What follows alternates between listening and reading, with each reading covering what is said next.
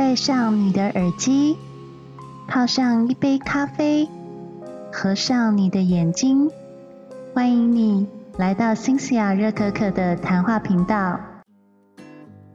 晚安，各位听众，大家好，欢迎回到新西亚热可可的谈话频道。这两个礼拜呢，我一直都在呃忙公司的事情。其实说忙也没有很忙啦，就是因为现在确诊人数越来越多了嘛。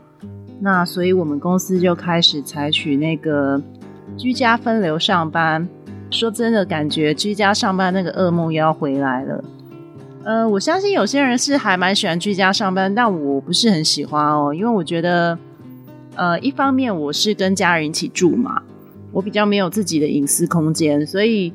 变成是我在家里居家上班的时候，有时候就是会被叫去做一些杂事。导致于我没有办法很专心的在做我自己的工作。二方面就是呢，就居家上班有一些诱惑啦，就是你可能有时候就会想要站起来吃吃东西啊，喝喝饮料啊，甚至会有一点打混的心态哦。所以我倒是比较喜欢那一种工作的时候就专心工作了，游乐的时候或是要出去跟朋友吃吃饭的时候，就是。私人自己的时间就不要掺杂工作，就是公私分明啦。我比较喜欢这样的感觉，所以希望大家能够健健康康、平平安安的啦。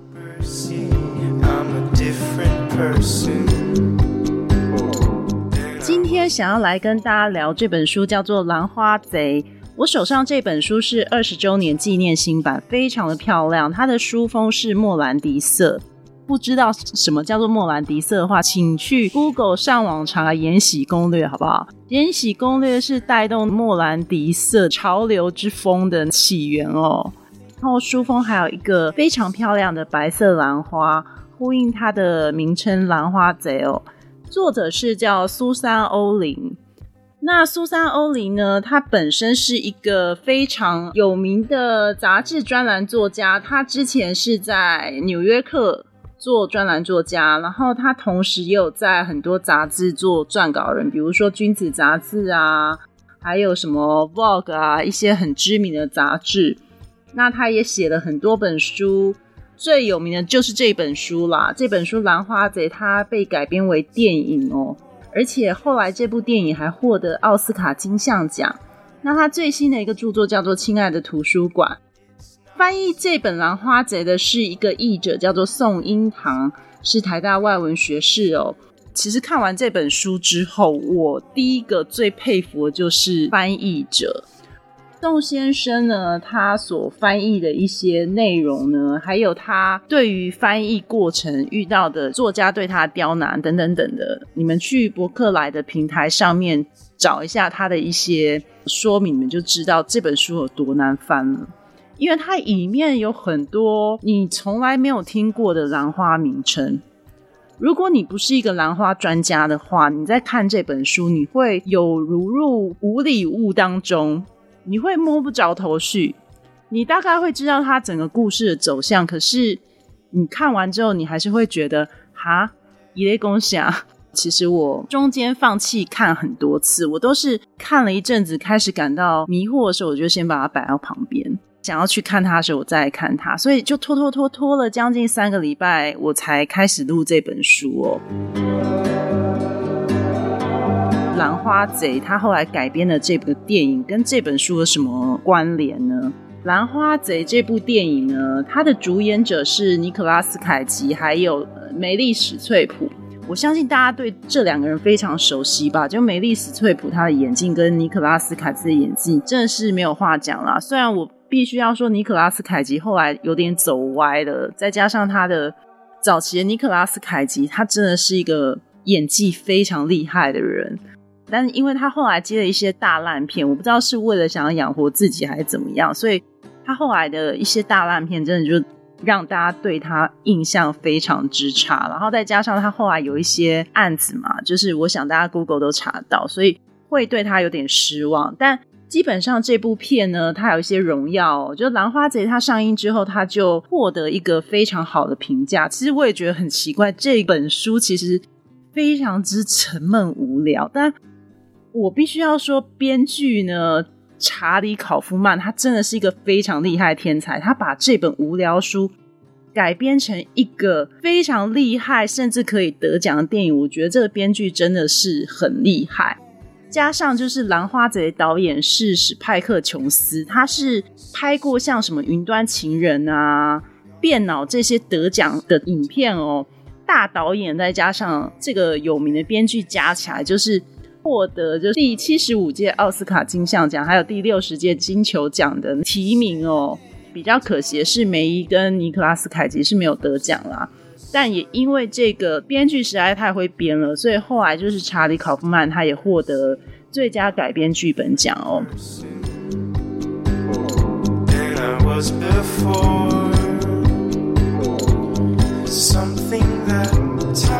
那在讲《兰花贼》电影跟这本书的连结性呢，我来先来聊一下，就是这本书它本身的一个大纲内容好了。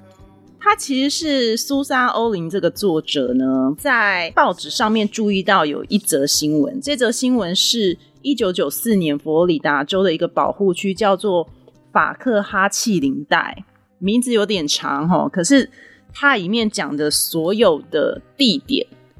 故事、人物，都是确实存在在这个世界上的。然后里面是一字不差就呈现他所采访到的人。那这个采访到的这个人呢，主角是叫做拉若许，他跟三名塞米诺印第安人被捕，因为他们在这个法克哈契林带的州立保护区内盗采稀有兰花。这一区呢，其实是佛罗里达州的一个沼泽地。如果大家有去过佛罗里达州的话，应该会对他们盛产鳄鱼啊，还有沼泽地等等一些地方会印象非常深刻。不过说真的，我没有去过佛罗里达州。我一直对于佛罗里达州的印象就是台风很多，然后时常在淹水、地处低洼的一个州，就有点像是每次台风过境的高雄啦，超抽地下水的高雄。我这句话没有在歧视高雄人意思，我只是在形容说佛罗里达州在我心中印象就很像是这个样子。作者呢，他来到佛罗里达。还有写这本书的一个原因，就是他想要了解这个案情。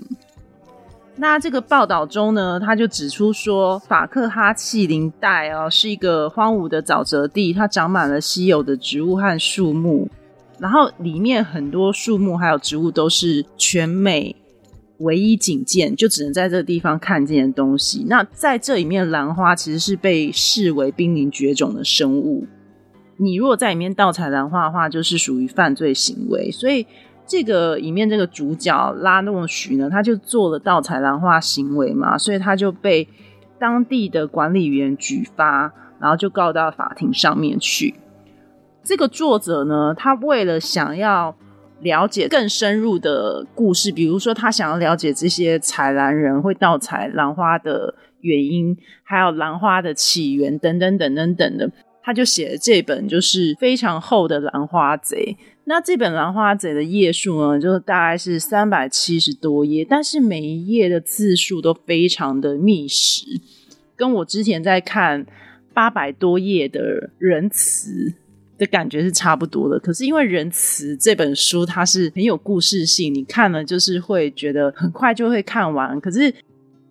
我觉得《兰花贼》这本书呢，你必须要非常用心的看里面的每一个章节、每一个内容，还有作者想要传达什么。尤其是他并不是以小说的写法去写，他是用有点像是非虚构的一传记去写这个东西。他用他去采访拉诺许的角度去写这本书。这本书的过程也没有什么对话，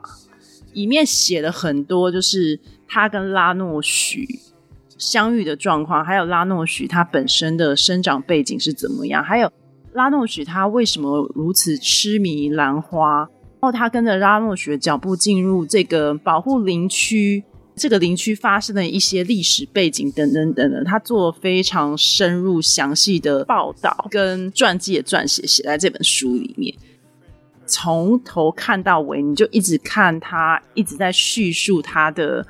一些关于他观察当地所有兰花的知识，以及因为兰花而发掘到的当地的一些土地弊案，还有甚至拉诺许他为什么会盗采兰花，以及从历史以往十七世纪一直到现在，兰花是怎么在北美地区扩展，以及大家对于兰花的痴迷程度到什么样程度，甚至哪里有温室，然后哪里有养兰的大户，然后哪里是盗采兰花的主要的盗采地，甚至盗采的人他们的一些生活背景等等等的。你看这本书很像在看新闻报道跟传记，然后很像在看纪录片。如果你不是对兰花有非常非常深的喜好的话，你看这本书，你真的会觉得头很痛。他为了想要完成这个报道任务，他最后自告奋勇想要进去这个林带里面去看所谓的幽灵兰。那这本书讲了很多幽灵兰神秘之处。我不知道台湾听众有没有听过幽灵兰这个品种哦，它算是一个比较特殊的兰花品种。我大概跟大家叙述一下幽灵兰会是什么生物。如果你去 Google 去查幽灵兰知识的话，幽灵兰又称为鬼兰。然后呢，一般兰花你会看到兰花的花嘛？还有根嘛，还有茎跟叶。可是幽灵兰这个兰科植物呢，它是没有根也没有茎叶的。那它生长的方式是附着于树干上面，然后它的花型是有点像是白色青蛙形状的一个奇特的样子。因为它的晚上月光会反射到它的叶片上面，就很像是幽灵在林中闲逛的感觉。这就它名称的由来。它是一种茎叶退化、剩下根的兰科植物，不过因为它大部分都生长在沼泽，也就是我们刚刚讲的佛罗里达州沼泽地，也长期就是跟一些沼泽地的植物生长在一起，所以它很难开花。你要看到它开花非常难，它大概是在六到八月才会开花。它开花通常都跟树干融在一起，所以你也很难看见它的开花团。不过，佛罗里达州现在就是有一些特别观赏幽灵兰的一些园区哦。那因为它在佛罗里达州是属于保育类的植物，禁止采集哦。因为为什么禁止采集？因为它在外面其实是很难人工种植的，除非你有一个比较厉害的设备去种植它。在台湾其实也有人繁殖成功，可是还是非常难。而且兰花这个生物呢，它基本上它不是自行授粉的，它必须要靠昆虫帮它传花粉，它才有办法生长。如果你上网查的话，你会发现很多兰花是故意进化成吸引昆虫的样子，它甚至会把自己演化成像昆虫的形状来吸引昆虫的接近，让昆虫能够协助它去授粉。呃，野生兰花是非常难繁殖的，尤其在。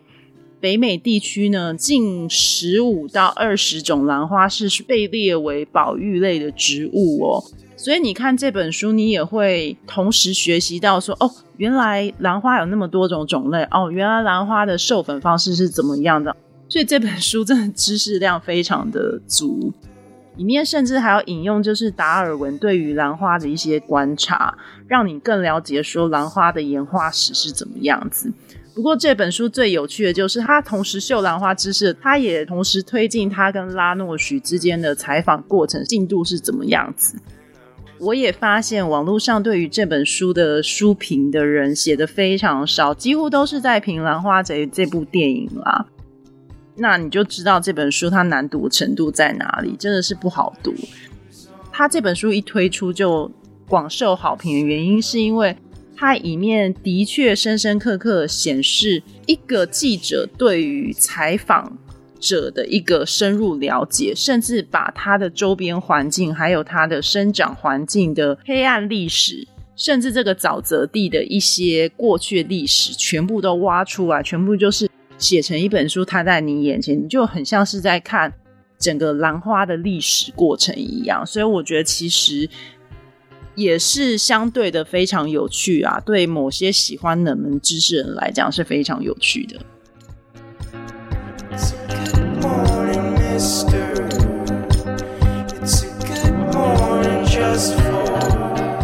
那接下来聊一下，就是呃，《兰花贼》这部电影跟这本书的关联性在哪里呢？我觉得，其实查理·考夫曼这个编剧呢，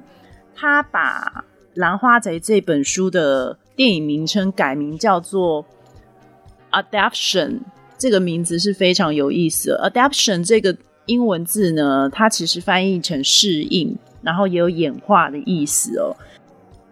兰花贼》这部电影，它里面的确真实引用了，就是作者苏珊·欧林本人以及拉诺许本人的真实角色放进这部电影里面，但是他又多了两个角色，也就是他自己以及他的虚构弟弟。因为 Charlie Kaufman 他其实本身是没有弟弟的，但是在这部电影呢，他就虚构一个叫做 Donald Kaufman 的人作为他的弟弟。最后的结果当然是他弟弟挂掉了。没有看过《兰花贼》，我大概就讲一下哦。故事里面就是同时有两条主线，一条主线就是记者 Susan Olin 去采访拉诺许的这个过程，另外一条主线是 Charlie Kaufman 他阅读完《兰花贼》这本书，他想要把这本书改编成一部剧本，然而他就是遇到撰写上的困难。同时呢，他有一个弟弟就来寄生于他，就是他弟弟在外面找不到工作，就搬来跟他一起住。就他弟弟不知道，有一天就突发奇想，就是说他也想当编剧，然后就去上一个编剧大师的课。结果他后来去上了编剧大师的课，回来就是非常有热情的写一个剧本。就那个剧本呢，后来 Charlie Kaufman 呢。拿去给他的老板看之后，他老板竟然大加赞许，这更让 Charlie Kaufman 感到非常挫折。所以 Charlie Kaufman 呢，去上了一堂编剧大师的课。就那编剧大师就在那个课堂上面狂骂他，就跟他讲说：“呃，如果你想要你的剧本是受到观众欢迎的话，你一定要有一些精彩的转折，或是精彩的结局。”一定要有一些惊心动魄的内容。可是 Charlie Kaufman 当时他卡在他写剧本上面，到底是要 follow 这个书的剧情去写呢，还是他是要媚俗的去写东西呢？这部电影很有趣的就是，他就是在讲他自己在编《兰花贼》的这个剧本的过程当中，他也同时遇到了就是 Susan Olin 跟拉诺许两个人。所以这两条主线就交错在一起，但是他把那个剧本改编成就是幽灵兰在里面是拉诺许拿来做毒品的一个来源，然后呢，那个苏珊欧林呢，因为跟拉诺许日久生情嘛，毕竟跟着他采访已经采访了两年多，所以两个人就日久生情，甚至他也呃服用了就是拉诺许给他的幽灵兰。所淬炼出来的毒品，然后两个人就是发生了关系。Charlie Kaufman 呢，他就在经历了这一连串过程当中，他就写出了《兰花贼》这个剧本。但他同时也因为就是跟现实中这两个人有了交集之后，结果就这个苏珊·欧林跟那个拉诺许之间有暧昧之情，然后呢，两个人就被生命威胁。那生命威胁，然后就导致于他弟弟在一场追逐车祸当中，呃，丧生了。后来呢，也让那个苏珊·欧文因为就是意外造成自己的弟弟的死亡而付出代价。所以这整个故事就非常的奇妙，就两条主线就是交错，但是其实就有点戏中戏的那种感觉啦。故事的结尾就是 Charlie Kaufman 呢，他后来终于把这本剧本写好，然后他也发现自己写剧本的方式应该就是要符合现代潮流，然后所以他就把这个剧本改得非常的离奇，也就是他自己经历过这些事情，就后来就造成电影大卖，甚至他在电影当中还指定他想要谁当他的男主角。听到现在是觉得，哎。这部电影它到底得奖的契机是什么？其实它这部电影得奖契机就是在说，它里面有很多就是在讲人是可以随着潮流去适应自己的。到底我做任何事情是要听从自己内心的本命意见呢，还是就是要跟随大众潮流？其实这也是我最近在做 podcast 遇到的一些事情哦。其实我前阵子跟史塔克还有那个就爱搞事两个 podcaster 哦，去吃拉面的时候，然后他们两个就给我很中肯的建议啦。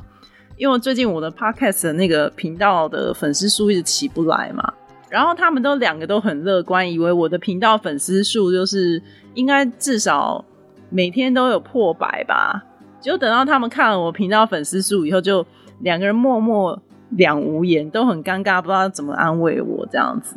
因为我一直以来就是很坚持做我自己想做的事情，就包含录这本书啊，然后看小说啊，看一些心理励志类型的书，然后分享给大家。我其实是完全就是走一个小众路线，我也没有在从众的。但听完他们这一席话，我就发现我也需要 adaptation 一下。我觉得可能 需要随着潮流去适应，我才能在这股洪流当中存活下来吧。虽然说我也是认识很多 podcaster 跟我说啊，我就不在乎流量啊，然后也是很多加油声音跟我说，你就慢慢做，总会做出一些成绩出来啊。但是 come on，其实我已经一年在做这件事情了，然后我的粉丝数也一直都起不来。其实任何一个人都会觉得沮丧啦。我就算再怎么说服我自己，我还是会觉得自己做的不够好嘛，也会一直思考说，那我录 podcast 的原因到底是什么？Charlie Kaufman 呢，他也遇到跟我一样状况，他遇到创作瓶颈哦，然后他也觉得这本书实在是很难改编成剧本，但是他又硬要改编，然后又要符合就是好莱坞对他的大众口味的期待哦，毕竟他是一个名编剧嘛。所以他就把他在里面遇到一些状况，透过电影方式演绎出来。只是是由尼可拉斯凯奇去演他这个角色，然后梅丽史翠普去演那个作家的角色。所以蛮多人看完电影以后，反而会问说：“哎，这个作家跟那个拉诺许两个人真的是有婚外情吗？”我也是蛮好奇的啦。哎，这本书的结果到底会是怎么样？因为那个时候其实我还没有看完这本书。但我后来发现这本书的结果跟电影的结果是完全不一样的哦，所以如果大家在看《兰花贼》的时候，千万不要怀疑作者跟他所采访的那个拉诺许有染哦，其实是没有，而且甚至这本书后面有一个后记的部分，就是其他记者去采访，就是这个作者的一些对于这本书的一些意见，还有市面上看完这本书的一些。读者回想去访问这个作者的一些想法哦，我从他的后记采访当中，我能读到，就是他也承认，当他们记者在去做采访这个动作的时候，跟采访者之间两个人是互相依存关系。采访者本身呢，他可能会需要透过记者来去彰显他本人的一些个人价值，那记者本身也是需要透过被采访者的一些背景知识，然后。来去写这篇报道嘛，甚至从这个被采访者身上挖出一些他可以写的一些重点嘛，所以两个人是互相依存关系，就有点像是兰花跟树的关系哦。所以他自己也回应，就是关于市面上的一些臆测，他说他其实跟拉诺许之间就是一个采访者跟被采访者的关系，并没有大家臆测的那个样子。两年的贴身采访，两个人一定会或多或少对彼此一定有一个熟悉感。可是他身为专业角度的观察，他自己认为他就是单纯作为一个记者去采访，但是因为他必须要引导被采访者说出他想要采访的内容，所以他必须要跟对方有一些比较亲密的接触。可是并不是身体上的，而是思考灵魂上的一些接触哦。我觉得这也是很有趣的一个地方啦。印象比较深刻的是，他曾经采访一个十岁的小男孩，然后那个小男孩他贴身采访了两个礼拜，就最后因为要截稿时间到了，他就必须要跟这个小男孩的亲密的接触有一些切断动作，他就跟那个小男孩说，他明天要截稿，所以他的采访就到此为止。然后那个小男孩就是很依依不舍跟他说：“那你明天还会再来吗？”就他就必须要很冷酷跟对方讲说，我明天不会再来了，因为这个采访已经结束了。可是对方就会感到有点不舍吧？记者跟被采访者之间到底会不会有些感情存在？我想也许是会有的。那就是其实就是要看这个记者对于自己在这个情况下面的他自处的角度是怎么样子。我觉得我今天没有讲到太多兰花贼的内容，是因为我觉得这这本书必须要你自己亲自细细的去品味，它里面有很多很多关于兰花的知识。我很佩服翻译的人，但我也很佩服作者，他本身对于兰花的知识程度丰富量，我相信他写完这本书，应该已经成为兰花专家了。而且他也透过拉诺许这个人发现，就是其实狂热这件事情是无所不在的。那关于狂热这件事情，也是在这本书当中一个非常着重的一个点。他去调查人对于兰花的狂热程度可以到什么样的程度。我们是没有办法想象，可是如果观察我们自己对于某些东西有一些搜集癖，或是对于某些偶像有一些极度迷恋的态度的话，你大概就能理解这本书它里面所讲的一些狂热行为，对于兰花的一些痴迷的行为，就能够相对能够理解了。这本书我觉得还是蛮值得大家收藏，而且你看了之后，你也会觉得哦。对于佛罗里达州还有兰花的一些实际的状况，你会有一些更深入的了解哦。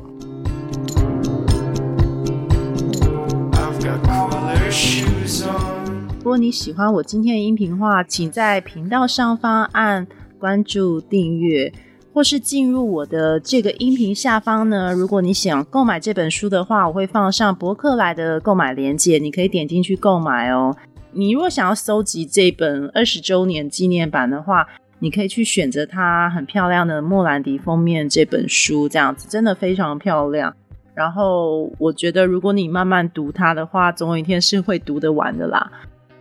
呃，另外也想跟大家讲哦，就是我在频道下方会通常都有会放我自己的一个 podcast 的连接，那个连接呢里面有我所有 podcast 平台的连接方式。如果你是不太了解怎么使用这个连接的话，其实你点击去你会看到有 Apple Podcast、YouTube 等等等的平台，那就看你喜欢用哪一个平台，然后来去点选。那点选之后，如果你愿意赞助我的话，就赞助我一杯热可可的价格，或是就是你也可以在上面按赞或是留言来支持我的创作，我会很感谢你支持我。就会更有动力去继续创作下去喽。拜，晚安。